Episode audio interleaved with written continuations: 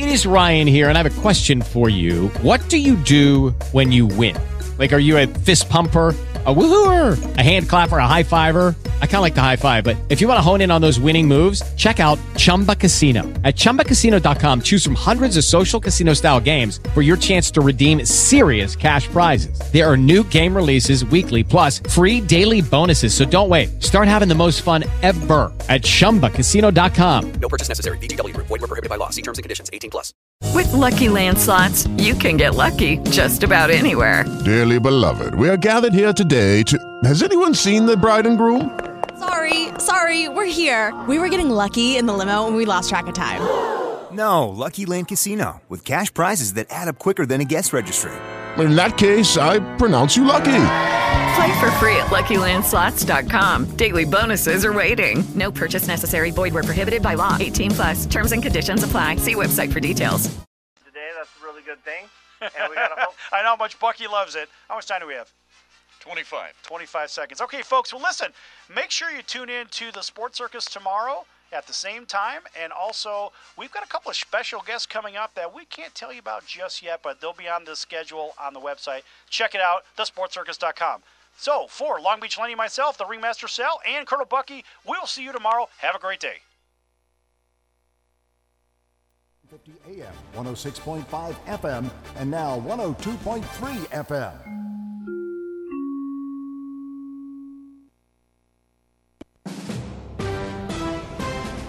NBC News Radio. I'm Paul Dean Jackson. Energy Secretary Rick Perry says 30% of U.S. fuel production has been knocked offline by Hurricane Harvey, and gasoline prices will continue to climb. The Colonial Pipeline has been shut down, for instance. That is a major deliverer of refined product to the southeastern United States. Gas prices are going to go up because of the cut in uh, supply. Energy industry expert Dr. Ellen Wald confirms, saying prices are already climbing as a result of the disruption to the Colonial Pipeline. We're already seeing prices go up by anywhere from 20 to 30 cents a gallon. Wald says the highest prices in gasoline is happening right now in North Carolina. She says she's not exactly sure why North Carolina would be the hardest hit, but she does say it appears the state is a very heavy recipient of product from the Colonial Pipeline. A FEMA national flood insurance program will end September 30th unless Congress votes to renew it. Thousands of people who have lost everything in Hurricane Harvey will be looking for the program to help. All my assets in my house, all gone for no insurance. Houston resident Hugh Amador not alone. FEMA estimates 83% of Harvey residents do not have flood insurance, meaning they will depend on the federal government for help rebuilding. A Chicago area man is charged in an ISIS terror plot with ties to Brooklyn. Ethan Harp reports. The feds say 31 year old Dilshaf Kasimov, born in Uzbekistan, put money into the bank account of a guy who was part of a group from Brooklyn. Prosecutors charged the Brooklyn group with terrorism two years ago. They say the men wanted to join forces with ISIS in Syria. The FBI thinks Kasimov helped them raise money, knowing their plans. Acting U.S. Attorney Bridget Rhodes says money makes all the difference when it comes to people trying to get into foreign terror groups like ISIS. Ethan Harp, NBC News Radio, New York. Paul Dean Jackson, NBC News Radio. From the KCAA Weather Center, this is Rod Arlen. Partly cloudy skies tonight, 76 for the low, 110 on Friday, with a low down to 75, 105 on Saturday, and then Sunday, 99, a little bit cooler, I guess. Chance for some storms, 72 for the low Sunday night. That's your weather forecast for this hour from KCAA, 1050 AM, 106.5 FM, and now 102.3 FM. Three and one, the trifecta of talk in Southern California. This is Pastor Greg from Chosen Generation Radio Show, heard right here on KCAA 1 p.m. Tuesdays and Thursdays. Do any of these sound familiar? Not sleeping well, waking up tired, drinking more coffee than usual, can't stay focused, craving sugary drinks and snacks, feel like you're stuck on a treadmill, having trouble managing your weight, not sick but not firing on all cylinders? Any one of these could mean that you might have a system overload, and thyroadrenal might just be right for you. Think about it. You've probably been feeling like this for a while. Life has a way of wearing you down, and if you aren't getting the right nutrients, then physical and emotional additional wear and tear will take its toll. Most of us at some time or another could use some nutritional support for our adrenal and thyroid glands to bring things back in balance. Our bodies respond well to optimal nutrition to keep daily energy levels up and stress levels down. Try Thyroadrenal from Michael's Naturopathic Programs, a nourishing support formula with vitamins, minerals, and herbs to put back what life takes out. Look for Michael's on the label. We're serious about good health. Thyroadrenal is available at leading health food stores nationwide. If you don't see it on the shelf, then ask for it by name. Thyroadrenal. This is Dick from Carpet Masters. Carpet Masters has been serving the Inland Empire for over 60 years. We are locally owned and operated by the Stevens family. We not only clean carpet and furniture, we clean many loose rugs, including Oriental rugs. Oriental rugs are cleaned in our modern facility where the fringes are cleaned by hand, then hung in our modern facility to dry. We do not use steam cleaning to clean your fine furniture. Furniture is cleaned by hand using the same absorption cleaning used in the White House. Some furniture we bring into our plant to clean properly. We normally use two men on each cleaning job using the extraction method. There is nothing that would clean carpet better for our customers. Our job is to clean properly with quality first. Google Carpet Masters San Bernardino and give us a call or go to carpetmasterssocal.com.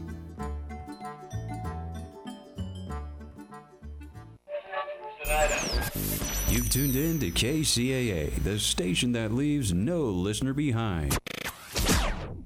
Hey y'all, Merle here. Good news. For once, my neighbors is jealous of me. You want to know why? Because my grass is growing and looking green, and I can sit on my sofa out in the front yard, and I don't even have to overwater it anymore. You know how I did it? I listened to Damn Water Boys on the Water Zone every Thursday night on KCAA. Well, I got me a smart controller, and now it waters at night, and my yard looks darn tootin'. No more sneaking around and hooking up my hose to my neighbor's spigot in the middle of the night, and his dog won't bite me anymore. And you can do it too. Listening is easier than ever. KCAA is now screaming online. It's streaming. What? It's streaming, you dummy. Well, I don't know much about streaming, but they doing it apparently at kcaaradio.com. And they also on three radio frequencies now too. 1050 AM, 102.3 FM, and 106.5 FM. Hmm, I guess that's for those one percenters who have three radios. So, anywho, listen to the Water Zone and fix your yacht up right, right here at KCAA, the station that leaves no listener behind.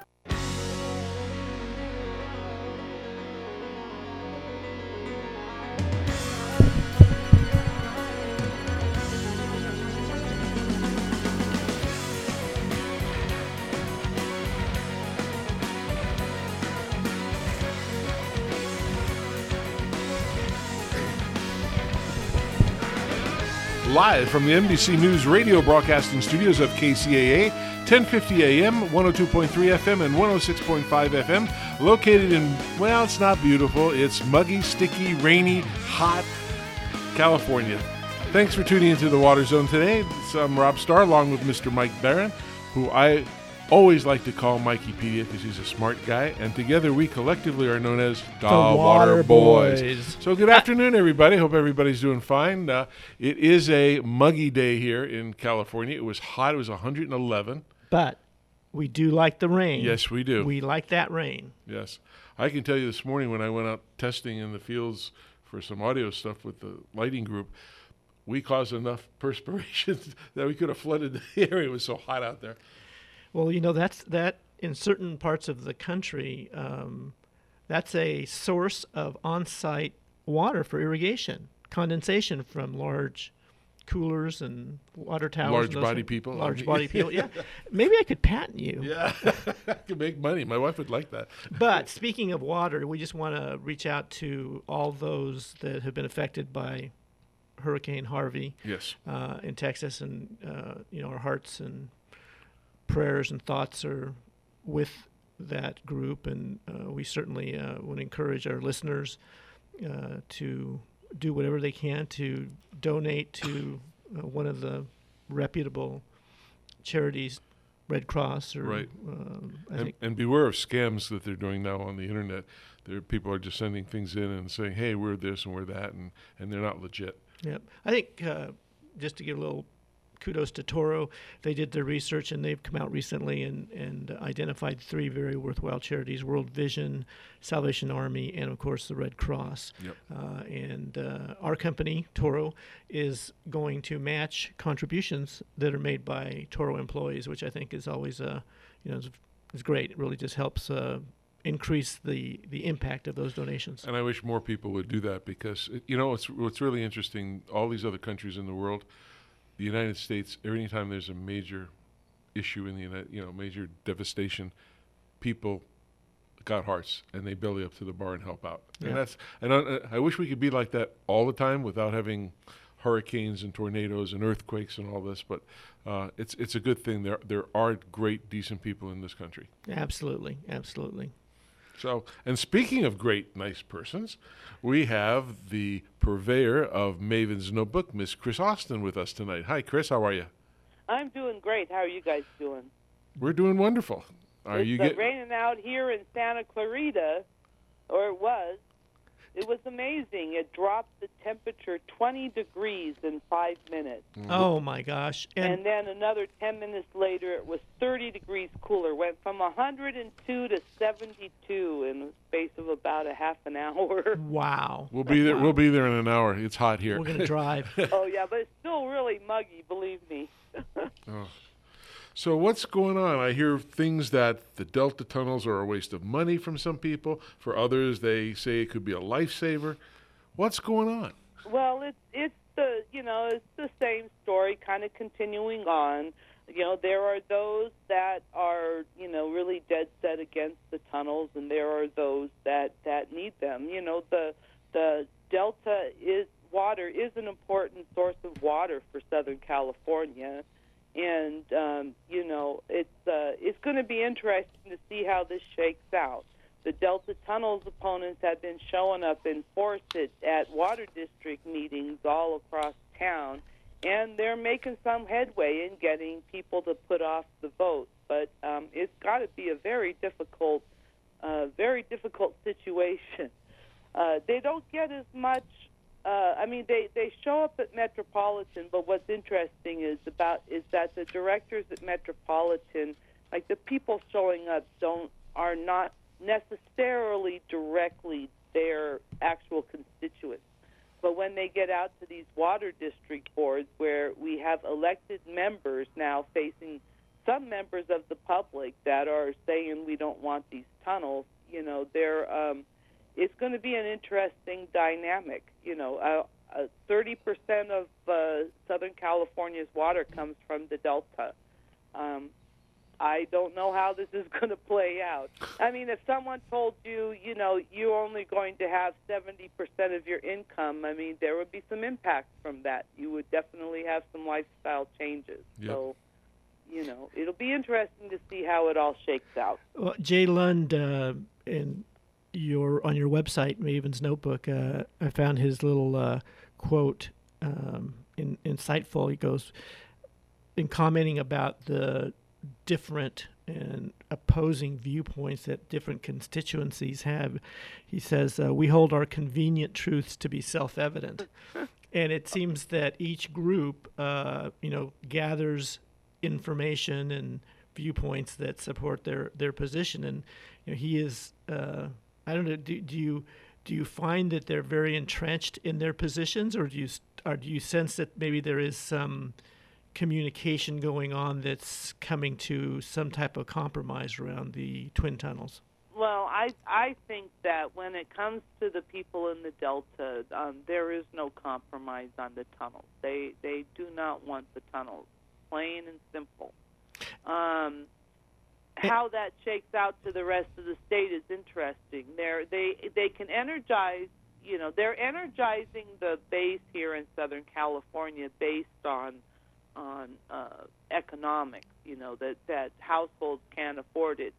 When all these analyses are coming out, they're saying anywhere from a dollar seventy three to seven dollars a month, which you know, I I mean, I certainly understand if you are low income and you don't have any money and you're struggling, you don't want to pay any more money for anything. But you know, the water bill is my smallest of bills that I pay around this house, and and you know it's even it, it's hard to argue that that's an un you know an untenable amount of money to pay, especially when we all know that our our prices for water, our, our rates for water are going to go up just naturally anyways. I'm always surprised. My parents live in in Reno, Nevada, where they get their water from the river that runs through town and from groundwater that exists in the basin, and they routinely have water bills that are twice as high, three times as high as my water bills, where my water gets flung over the Tehachapi's, uh, you know, in a, a tremendous use of electricity, and yet I pay nothing, you know, hardly anything for it. Um, there's some really some great disparity in, in water rates and what we probably should be paying. Um, you know, and, and the, the economists would tell you if we paid more, we would use less because we would value it more. In, in, in your opinion, I totally agree with you on the low income portion, but do you think there's a section of people who think that this is just more money that they're going to give and it's not going to be used for what it's supposed to be and it just goes somewhere else? Hello, it is Ryan, and I was on a flight the other day playing one of my favorite social spin slot games on chumbacasino.com. I looked over the person sitting next to me, and you know what they were doing? They were also playing Chumba Casino. Coincidence? I think not. Everybody's loving having fun with it. Chumba Casino is home to hundreds of casino style games that you can play for free anytime, anywhere, even at 30,000 feet. So sign up now at chumbacasino.com to claim your free welcome bonus. That's chumbacasino.com and live the Chumba life. No purchase necessary. VGW Group. Void were prohibited by law. See terms and conditions. 18 plus. Well, I think that you know the money for the tunnels is the money for the tunnels. I don't think. I, I mean, the big concern is you know are there are are there going to be cost overruns? That's another thing that opponents point to. You know, and they point to things like the Bay Bridge, which went horribly over budget. But I don't think that um, the money is going to to necessarily go anywhere else. It's just a question of, of how much money. And again, when the affordability and the funding really comes down to, you know, is agriculture going to pay for its portion? Because it's getting the majority of the water, therefore it should pay the majority of the cost, theoretically. And I think that's why some uh, in the agricultural community are skeptical uh, about the tunnels because they're afraid that the cost of water will rise to a to a level that makes their agricultural business non-competitive. But it just seems to me that whatever can possibly happen, there's no way that we're going to know everything up front, and you know you've got to rely on some of the experts to uh, direct these resources, and and it's the water agencies themselves that are going to be uh, incurring the debt and then charging customers, you know, for for uh, sufficiently to be able to pay off that debt. And I, I I just remember someone making a point. I think it was Jay Lund. He made the point that the uh, California water infrastructure is probably the most paid off, or uh, more of the cost of that was paid by users than any other public uh, subway project that's ever been and so, uh, you know, there are things that get done that do not have a payoff because there's the political will to say, yeah, we got to have a subway in New York City, and yet we seem to fight over water here in California. Yeah, we, well, we'll uh, we've been fighting since we became a state, and we'll probably be fighting on to the end. You know, it's um, it all boils down to allocating water between urban, between agriculture agriculture and be, in between the environment, and uh, it's just a struggle um, and, all the time. And yet, if I do uh, read the information that the proponents of the water fix, you know, the California State Water Resources, uh, I guess the Department of Water Resources puts out, um, the Twin Tunnel project is supposed to improve the Delta ecosystem. It's supposed to be environmentally sensitive. It's supposed to increase the reliability of water deliveries. It's supposed to increase the resilience of, of California's water infrastructure, and and so it's it's sometimes it's challenging to say, well, okay, what what which of those elements is not good? And well, if, you know, I I can I can tell you that you know the the kind of the big issue in the delta is the reverse flows. When they turn, you know, we have the delta is essentially. I'm going to make it. I'm going to oversimplify it. The delta is essentially a flat plate with river flowing in from the north, river flowing in from the south, and they should all go out to the west and go out to the ocean. And we have these big export pumps in the South Delta, and when they turn those on, instead of the rivers going out west out to the ocean, the rivers all turn and go straight down to the pumps. That's very confusing for the fish that are trying to migrate, the salmon that are trying to go out of the river and go out to the ocean, and they find themselves sucked down to the pump. But Um, and the Department of Fish and Game at the time, now Department of Fish and Wildlife, has uh, said that these pumps in the South have been a problem since, you know, practically since the State Water Project was built. And part of the is part of the idea of the California water fix is now they're going to take some of the water up north before it goes into the delta and they're going to put it underneath the delta and send it down to the pumps at the southern portion and this will eliminate all that reverse flows that they'll, just suction off a portion of the Sacramento River and the other rivers will flow out to sea as normal. And I think that this part of it will work. That will certainly change things, although impacts that are being felt in the southern delta may be felt in some of the channels of the north delta when they start taking that water out. Um, but the problem that the people in the delta, the delta tunnel opponents say, is that by taking that fresh water out of the delta before it even gets a chance to go into the delta, that that's going to leave the less uh, less sweet. I say the more you know, there's more pollutants, more ag drainage. They're they're taking the be- the best part of the water and they're taking that first before it has a chance to go into the delta. And they say that's going to leave the bad water in the delta. It's going to make it hard to be to do farming in the delta. So that's that's where they're compl- that's one of their main objections. So what the, what a lot of the California water fix boils down to is operations. So you have these big tunnels, and if they and if the state operates the tunnels in one way, then you know that is kind of protective of the environment. They take some water, but not a lot, and they send it down. Then then maybe everything will be okay. But people worry that in times of drought, they'll take more than they should, leaving the water going into the delta to be the uh, poor quality and, and compromising delta uses of water. So- that's kind of, in a nutshell, that's what they're complaining about. Now, that's a very good summary, and you know the fact that the reverse flows in the southern part of the delta would be eliminated with the twin tunnel project. Uh, you know, is uh, kind of in the plus column, but as you said, there's a couple of minuses there as well, and that's that's where the disagreements come from. so Uh, thank you for uh, clarifying right.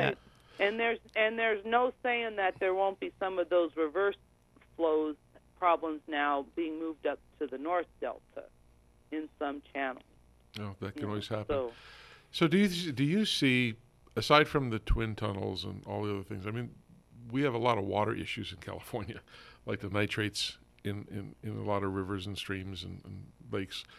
Uh, Do you think there's a plan, or do you see a plan that the state has given on on what priorities have to happen, and when? And and, and second to that, the monies to fix all those things. I mean, even the nitrate issue, just like the tunnels. Look how long that's taking. I mean, I mean, we're we're talking, you know, decades, and tons of money, and I don't know if they planned for that all. Well, you know, the governor in 2014 put out what they call the California Water Action Plan. And actually, you know, rather than focusing on, you know, I, I know that, that that's what you think they should pick a few things and focus on them. But in this in this sense, he kind of picked out 10 different uh, priorities for water. You know, making conservation a way of life. Um, increasing regional self-reliance. There's like 10 of them. I can't pull them all off the, the top of my head. But those are the administration's priorities. Um, now, the, the nitrate problem in the drinking water is really come to, to fore just in the last couple of weeks. They have proposed a drinking water tax the first, the first ever a statewide drinking water tax that would go to help disadvantaged communities in the Central Valley and the Salinas Valley and other areas um, clean up their water because they have water that they can't drink that comes out of their faucets. It's terrible. Yeah. Um, and there's having a, quite a vigorous debate on this uh, statewide water tax. Um, the agriculture people are are for it. Um, the water agency, oh, and the environmental groups and the environmental justice groups are for it, and the water agencies are against it. Um, the water agencies' uh, objections to it uh, center on basically they say we don't want to be a, a tax collector for the state, and they also sort of point to the fact that the nitrate problem exists in the Central Valley and in the Salinas area because uh, primarily because of agriculture in the first place. So by lopping a tax onto everybody, we're at, they're actually cleaning up agricultural problems. So you know, aren't they kind of getting off easy in a sense? So you know, the debate rages on. I you know the problem for funding anything for water is that we tend to do it a lot in these general obligation bonds. But bonds are temporary. They come and they go, and we vote for them or we vote them down, and they don't happen. And bond funding is not a way to get any long term problem fixed. No. So the idea of having a statewide water tax that, uh, you know, addresses some of these uh, really hard issues, I think, you know, well, I'm not supposed to have an opinion, but it sounds to me like, you know, like like we're going to need something like that somewhere in the future. Whether this is it, I don't know. It sounds to me like it was kind of uh, put together kind of quickly, and maybe there needs to be some more thought into it. Well, on a, Um, on a on a tax, I would uh, echo Rob's concern: is will there be what what what kind of assurances will be made to make sure that that water tax goes to the nitrate problem or to help disadvantaged communities? Because we already have uh, examples of where a state uh, government uh, doesn't always spend the money where it says it's spending it. Yeah. and they kind of came up with this really out of the blue. So you know, there's there really probably needs to be more thought and more attention given to this. Uh, um, but again, we'll see how this shakes out. The legislature's back. We'll see if uh, if they move on it.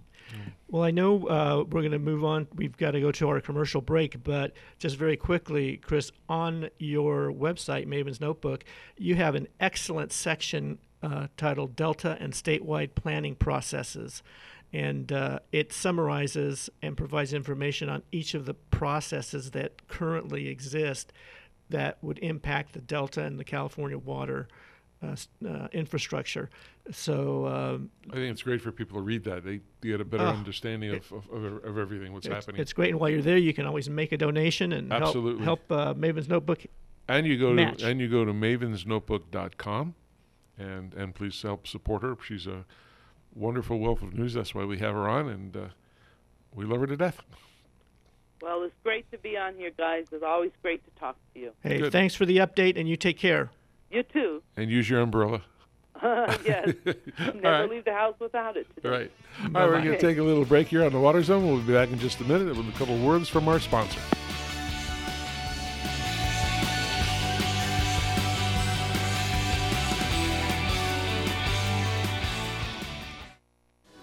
Do you hear it? Springtime! And folks across the country are excited to get their yards ready so they can get outside and kick back again. And with Scott's and Miracle-Gro in your shed, it's easy. Whether you plan to grow spectacular plants and bountiful flowers, or enjoy a thick, healthy lawn all season long, now's the time to get outside and fill. Oh, wait. Do you hear that? The sound of great things to come. It's time to fill your shed with Scott's and Miracle-Gro. Are you looking for a place to buy your landscape and gardening items? Come visit us at Site One Landscape Supply.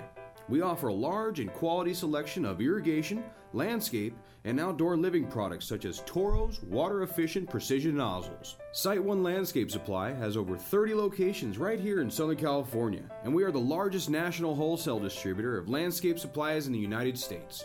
Site One's knowledgeable and friendly staff is equipped to help you with all your landscape, irrigation, and outdoor living projects. Whether you're redoing your backyard into a drought tolerant garden or creating a water efficient landscape for your client, Site One has everything you need, including the latest in water saving technologies, drought tolerant plants for your yard, irrigation supplies, fertilizer and weed control products, landscape accessories, hardscape products, outdoor lighting, and much, much more. Visit SiteOne.com to find a store near you or stop by today. Site One, we are stronger together. Well, welcome back, everybody, to the Water Zone with Mike and Rob, and hope everybody's having a nice, cool day in some areas. Here it's hot, sticky, rainy, muggy, but we're gonna, we're enjoying that. We like we like the water. We have a special guest today, as we do every week, and we have a nice lady named Susan Longville. She serves as the president of the San Bernardino Valley Municipal Water District, a state water contractor located in the Inland Empire of California, which imports water from Northern California needed to meet the water demands in the, in the Upper Santa Ana watershed. She's also the chair of the Santa Ana Watershed Project Authority, which we call SAWPA, that is recognized around the nation for its award winning One Water, One Watershed integrated regional water management plan. She's a water policy analyst who retired in 2013 after more than a decade as the director of Water Resources Institute at Cal State San Bernardino. So, welcome to the show, Susan. Hello, hi. How you doing? And you're out in Reno. I am. I'm here right now. Ah. I'll be heading back on Labor Day. Ah, is it Go ra- back to work. Is it hot there? Not as hot as it is down there. it's only in the 80s.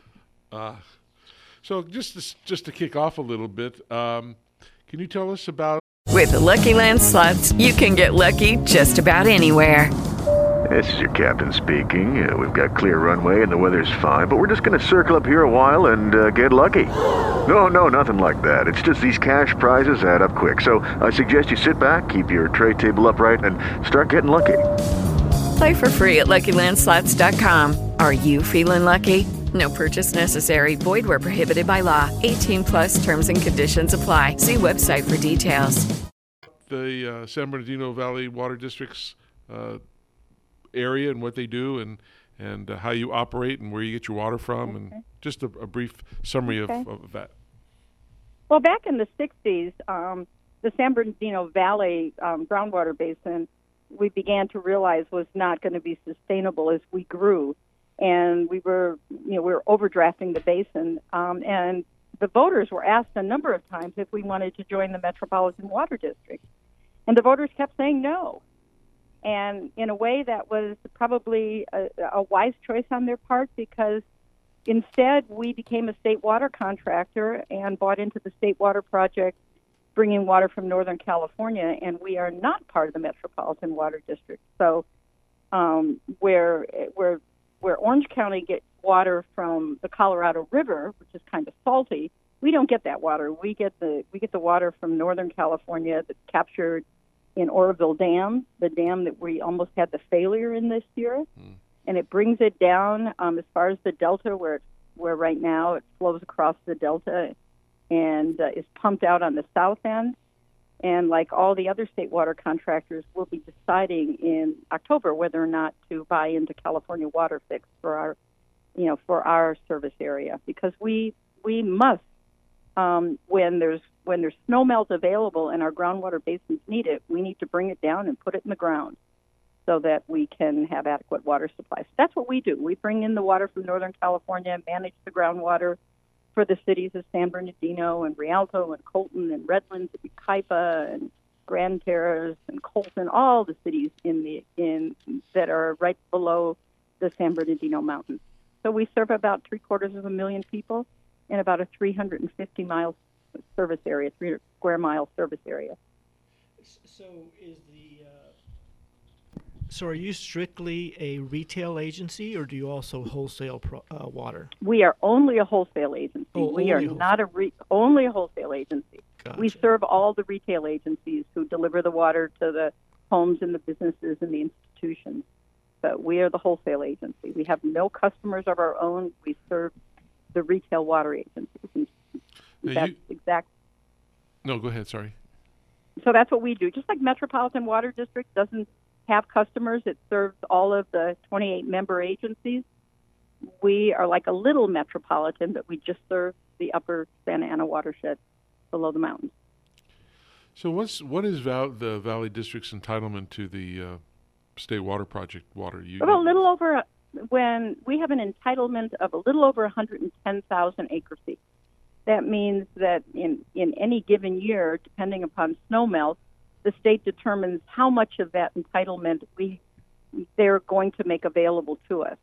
So some years that can be really low, like during the drought, it was zero or 10% or 20%, which meant that we could get 10% of our 110,000 acre feet um, or 20%. This year we had a record high um, of almost 70%. So we've brought down every drop we can and put it back in our groundwater basin this year. It, it seems that with the uh, rainfall, record rainfall that uh, Northern California experienced this this year, um, that you would have got hundred percent. But but no, is that because you didn't want to take it all, or were you just no, limited? it's because because we did because the state didn't didn't supply a hundred percent, and that's dependent upon how much we think we can bring across the delta, as it is now.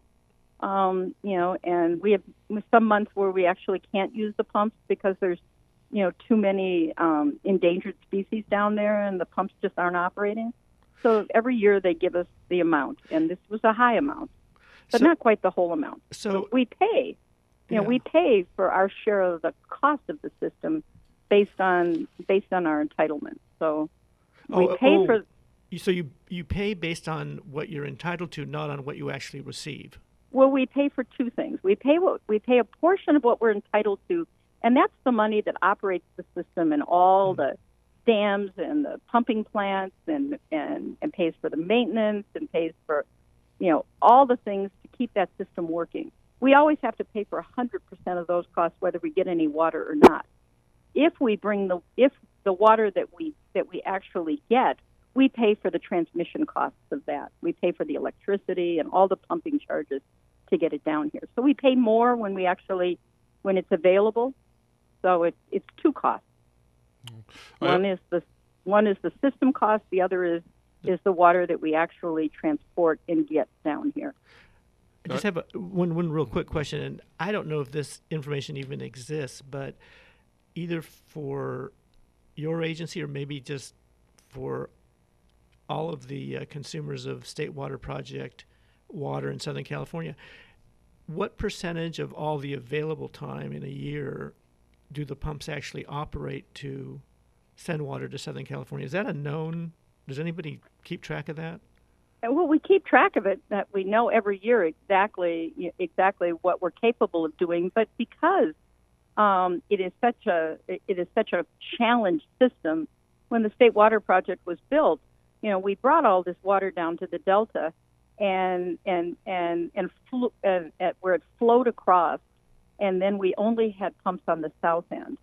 Um, what the California Water Fix does is it puts it, it, it puts the pumps on the northern side of the of the delta and and then these 30 32 35 um, foot pipelines that go under the delta transport it through and um, so it gives us you know it gives us more reliability it means that more of the water from northern california will actually make it down to southern california and to the central valley farm but but let's be very clear. You know, it's not well understood that of all the snow melt up there, about 70% of it always goes out to the ocean. It goes into it, it flows out, you know, for fisheries, for environmental reasons.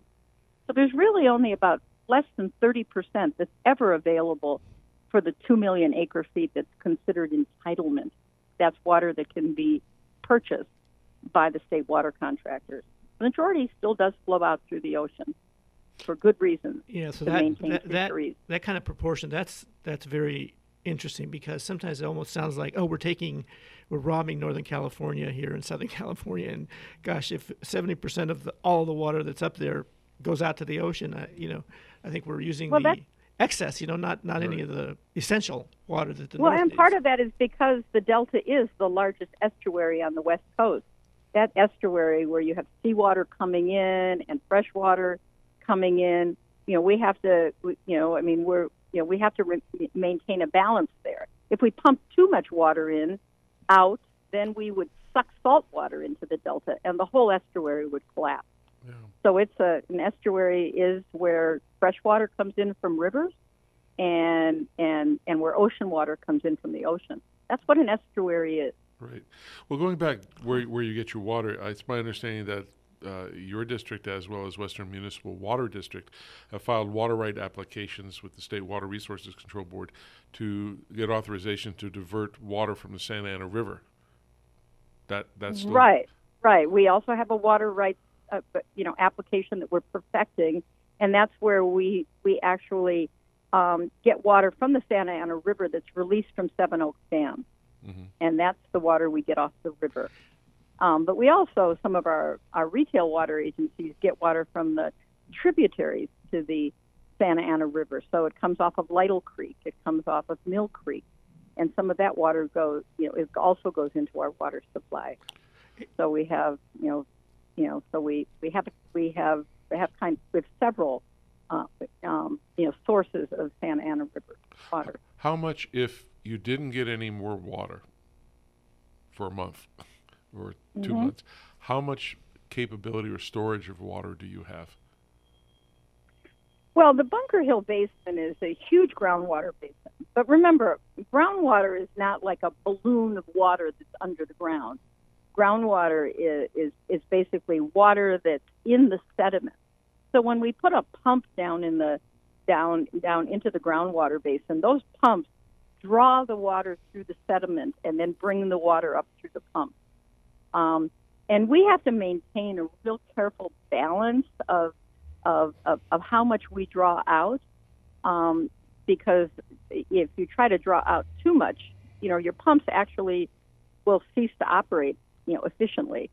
Um, and that's where you hear about, you know, groundwater, about wells being dug deeper because they're not operating properly because you're trying to take too much out, so you go deeper. And you get more impurity, and you get more, basin. and you get more impurities doing that as well. You do. You get a lot more mineral, minerals that come there, and then you have to spend a lot more money treating to get those minerals out. And if you and if you really, you know, over, you know, pump your water basin, then you get what's called subsidence, where you know your ground levels actually begin to drop. So you know you can, uh, you know, they have signs up in the Central Valley where you can see, you know, what look like um, telephone poles, and you can see where the ground used to be 40 years ago, and that a whole landmass has sunk down because they've over extracted these groundwater basins. But we don't have that problem down here because, in large part, because we're an adjudicated basin. Y- You know, the courts determined how much we could extract, and they also determined how much we had to leave in the river so that it flows down the river for our other wholesale water agencies all the way to to, the, to, to Huntington Beach. So we share through a court judgment.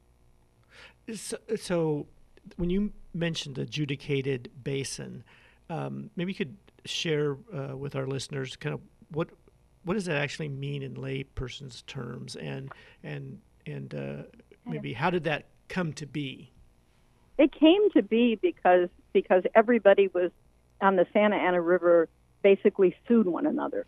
So the people in in in Orange County sued the people in in river in in San Bernardino and Riverside County, and the people you know in San Bernardino and Riverside County sued the people in Orange County, and we had over 2,000 parties in a giant lawsuit that was finally adjudicated in the courts. Um, I used to be at the Water Resources Institute, you noted, and we had a huge archives of all the history of the Santa Ana watershed. And when that judgment was settled by a special master that was appointed by the courts, they pointed out that this was the most adjudicated river west of the Mississippi. Mississippi. And the reason why is because it's so populated.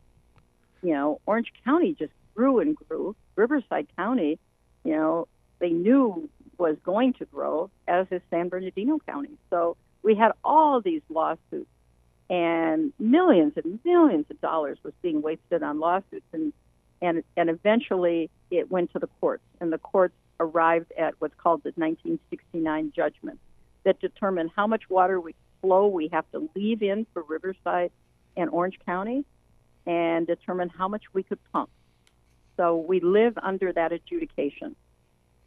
And, and we hear today. It's almost 50 years old. It'll be 50 years old in in 2019. So what kind of strikes me is that we hear we heard of the SGMA Act, you know, the Sustainable Groundwater Management Act of 2014, and that has to do with uh, groundwater basins. And if I understand you correctly, then really the the the groundwater basin tied to the or part of the Santa Ana River watershed uh, really got managed. Well, we were we were exempted from from the Sustainable Groundwater Management Act. We were exempted because we're adjudicated. That doesn't mean that we don't have to have to you know sustain our groundwater basins by by putting you know wet year water back in the basin when it's available, which is what we do. We still have to do that too, but we were exempted from that act all of those groundwater basins that are now forming their groundwater sustainability councils and are beginning to do their their groundwater studies to determine you know how to manage their basin have never done this before. They've just been you know in an at will pump what you want wherever you want situation for decades, you know for a hundred years or more, and we and so the adjudicated basins were actually exempted but but the goal of the SGMA Act is really to get management uh, protocols that are somewhat maybe even developed by the Santa Ana watershed uh, adjudication. I mean, basically, they want to have an integrated plan to sustain those ground basins so that there's going to be water uh, not only in the next decade but but beyond that. I mean, the goals are the same, are they not? Of of what was accomplished with SAWPA um, versus what they're trying to do with these other ground basins, or is it or is it real different? No, it's very much the same. One's court ordered, and one's now was ordered by the legislature under the Sustainable Groundwater Management Act. Do, and, and, do you get many ca- calls about from these uh, developing um, councils or entities to kind of, I mean, with all the experience that your organization has, it, and, and our listeners, I, I, I, just started using the word SAWPA, but that is the Santa Ana Water Authority right. uh, Water Authority project. Um, is that right? Is that the right words? I don't know. Right. I, well, yeah. What, what SAWPA is, is the Santa Ana Watershed Watershed Project Authority. Project. It was formed. It was it was formed almost 50 years ago after the adjudication.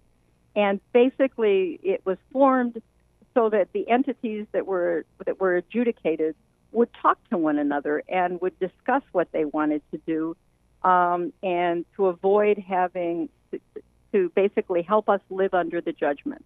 So we formed SAWPA, and we called it not a project authority back then. We called it a planning authority, so that we would talk about what we were planning and try to get along.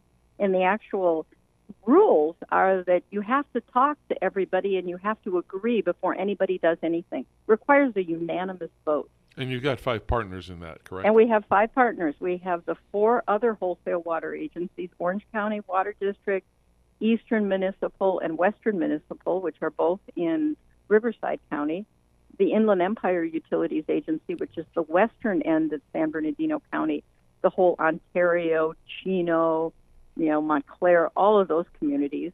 So those four water agencies are all a part of the Metropolitan Water District. And we're the one that is not part of Metropolitan who has our own imported water supply from the State Water Project. So that was what we were formed for, was to keep the peace. And then we were changed to a project authority when the agencies determined that they needed to do a project. And that project was the brine line and the brine line was is a is a pipeline that that that exports really salty discharges, the brine that comes from from industrial processes, it comes from desalters, it comes from wastewater treatment plants, and we put that really salty, briny discharge into a pipeline, and then we take it out into the ocean and discharge it. So the brine line helps us maintain our water quality. So that was the project that SAWPA built and owns, and we sell capacity in the brine line to people who need to discharge. So it's a project we own and we operate, and it's very successful. And uh, and it will be there for you know for, for another hundred years. I'm sure. We're just repairing it right now. On a, on a legal question, say three of us own a, a gigantic farm in, Mhm. in, in in your territory, and it's hundreds of acres, and Mhm. under underneath the ground there's water. Mhm. Who controls that?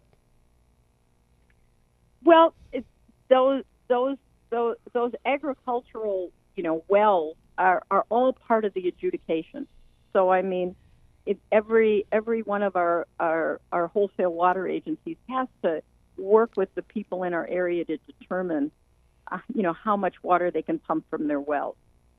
So that's how it's done. It's done by wholesale water agencies working with our agricultural customers, our our, our and our urban customers, and also we are also environmental stewards. You know, we have to keep water in the river.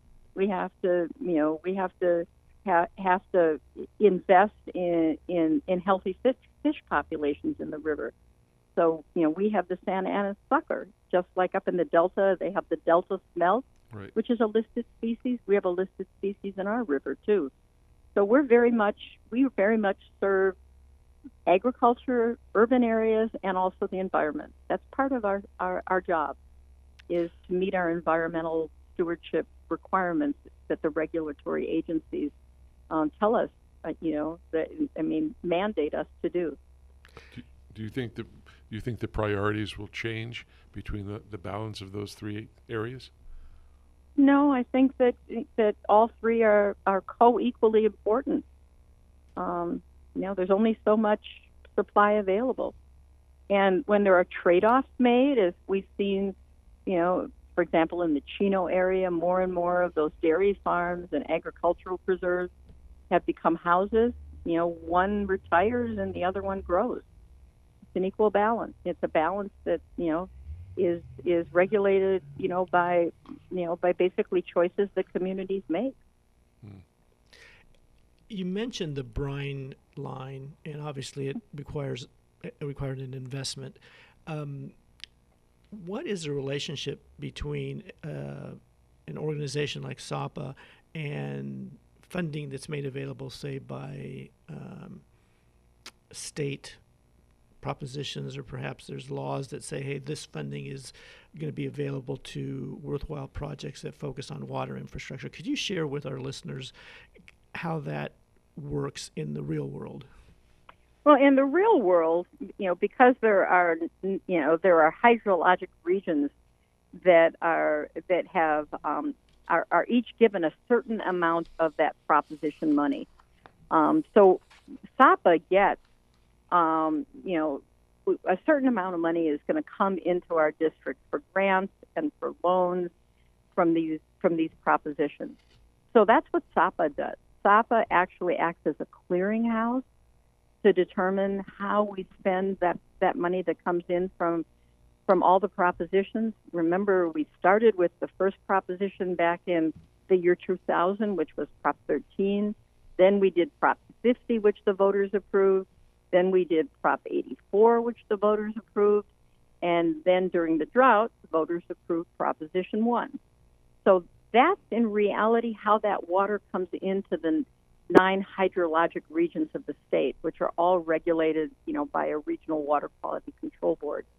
So that's what SAWPA does, and we've got a rather, we've got a very sophisticated, integrated regional water management plan and structure for how we decide, you know, how to spend that money, and that's the award-winning One Water, One Watershed, or as we call it, Oh Wow.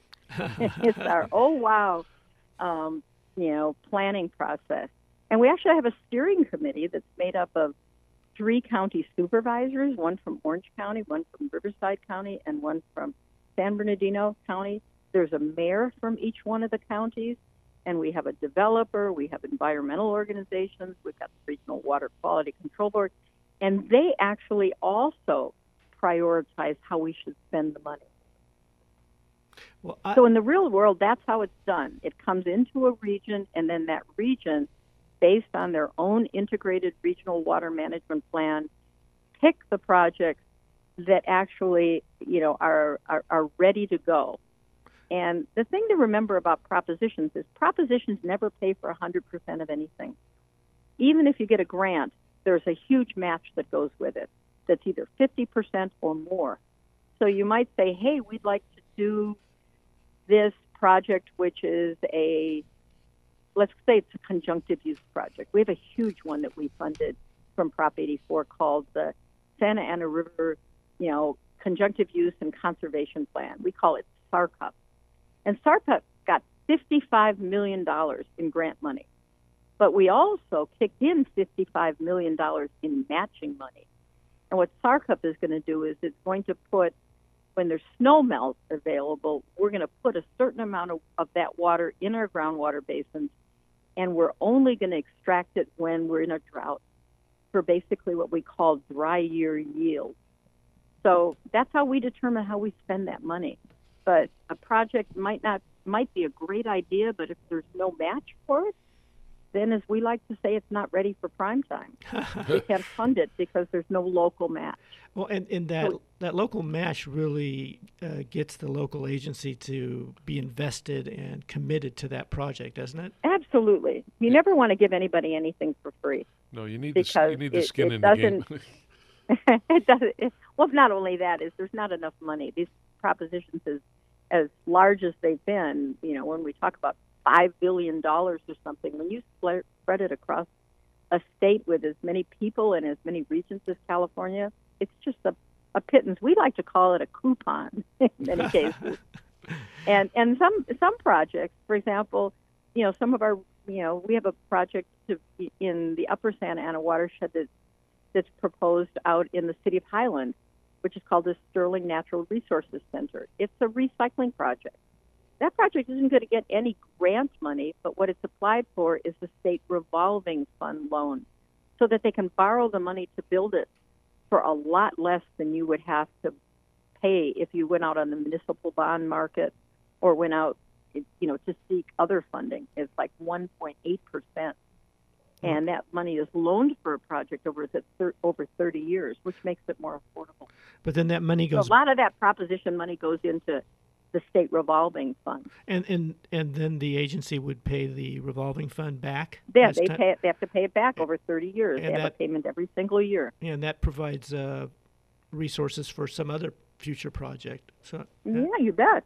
that's good. and that, does that does that percentage uh, stay the same for the thirty years, or does it No, no, no. It, it, it- depending upon Fluctuates. upon upon you know what market rates are. I mean, there you know for a while the state revolving fund was down at you know 1.5 percent and 1.6 percent. Right now it's at 1.8, and depending upon basically the cost of money, it could go a little bit higher. It goes up and down, depending depending upon you know uh, upon the market So because obviously the bond the propositions when they when they fund under the state revolving fund they're actually also going out on the bond market and and and to, to basically make that money available to us. Right. so it's how we stretch it. If we paid for everything with cash we'd get a whole lot less. Mm. So we want to make sure that some of these projects are going to be paid for over 30 years 100% by the local district through payment. What happens when that when they default? Uh, well, there's always a, a ready ready market for the sale of water. Hey, so listen, if, if never a default. project defaults, that money gets reallocated and goes elsewhere. Well, now I mean, if there's a failure, if there's a failure, the agency is really on the hook. well, now I'm going to know, ask. and the and the money that they don't use gets loaned to somebody else. So, Susan, I'm going to ask you to do some heavy lifting here. So you can either say, Mhm. Mike, that's the that's the dumbest question I've ever heard, or you can respond. So what I see going back to that adjudicated basin and the story you told back in 1969, you know the um, the court saying, "Hey, you five entities, you got to work together, and you're not going to do anything unless you um, all agree." So a bunch of lawsuits, a lot of money spent. It reminds me of what's going on now with the uh, the California fix issue, right? There's there's different sides, all with different opinions, spending lots of money. Uh, Mm-hmm.